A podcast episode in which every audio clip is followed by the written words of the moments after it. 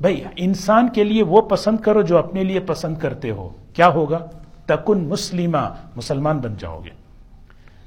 تو آدمی یہ میسج دے، یہ پیغام دے، جب تک میں جو پسند کروں گا، وہ تمہارے لیے پسند نہیں کرتا، میرا اسلام مکمل نہیں ہے۔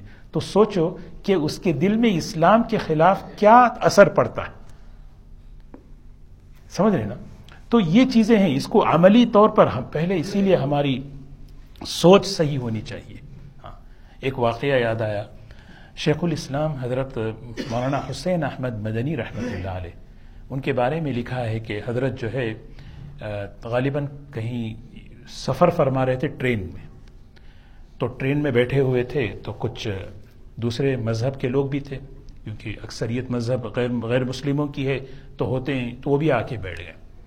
جب سفر شروع ہوا، ٹرین چل رہی تھی، تو اس میں سے ایک آدمی کو جو ہے نا، باتھ روم جانا تھا۔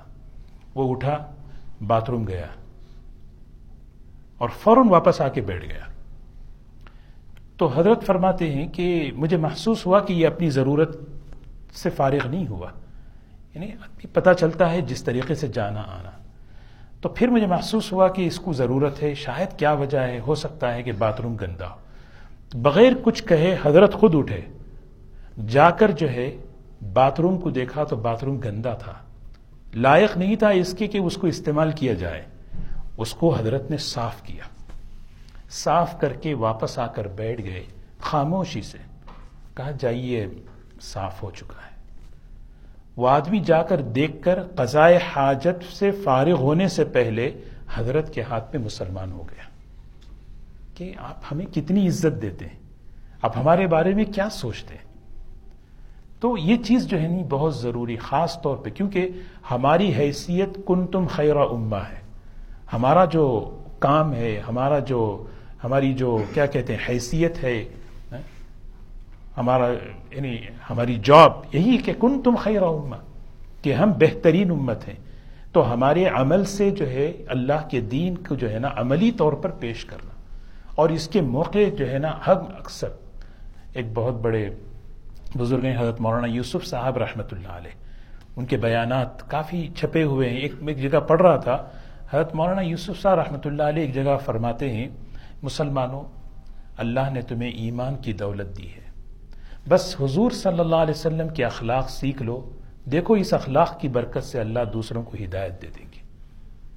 اللہ نے تمہیں ایمان کی دولت دے دی ہے۔ اب بس ایک زندگی اخلاق کی سیکھ لو۔ بس یہی چیز ہے جس سے جو ہے نا اللہ تعالیٰ لوگوں کے قلوب کو پلٹتے ہیں۔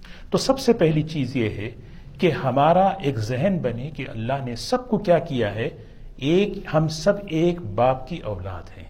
ہم سب انسان ہیں۔ اللہ کا کنبا ہیں۔ اللہ کی فیملی ہیں۔ قرآن حدیثوں میں بار بار اس کا ذہن بنایا گیا۔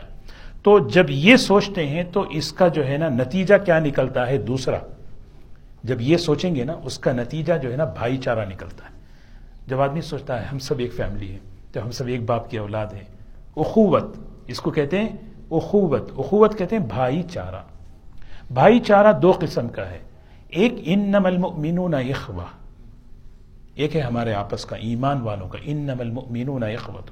ہم سب آپس میں بھائی ہیں، ہماری بنیادیں ہیں۔ اس کے بھی، اس کے بھی جو ہے نا حقوق ہیں، اس کے بھی جو ہے نا تقاضے ہیں ان نمل مینون لیکن اس کے علاوہ جو ہے نا اس بنیاد پر کہ ہم سب ایک ماں باپ کی اولاد ہیں۔ اس بنیاد پر بھی ہمارا آپس میں، ہم اس کمیونٹی میں رہتے ہیں، ایک آفس میں رہتے ہیں، ایک کلچر میں، معاشرے میں رہتے ہیں۔ ہم سب بھائی ہیں۔ ہاں ہم سب بھائی ہیں۔ فری مونٹ کے اعتبار سے جتنے فری مونٹ میں ہیں، ہم سب اس وطن کے ہم وطن بھائی ہیں۔ ہم وطن بھائی ہیں۔ یہ یہ جو ہے نا، یہ مطلوب ہے کہ یہ سوچیں اور اس اس کی تربیت کرائی گئی۔ نبیوں کے قرآن پاک میں جو واقعات بیان کیے گئے، دیکھیں، انسان جو ہے نا، جس جگہ پیدا ہوتا ہے، اس جگہ سے اسے انسیت بھی ہوتی ہے، وہاں والوں سے بھی انسیت ہوتی ہے۔ ایک فطری بات ہے اس کی، ہے نا؟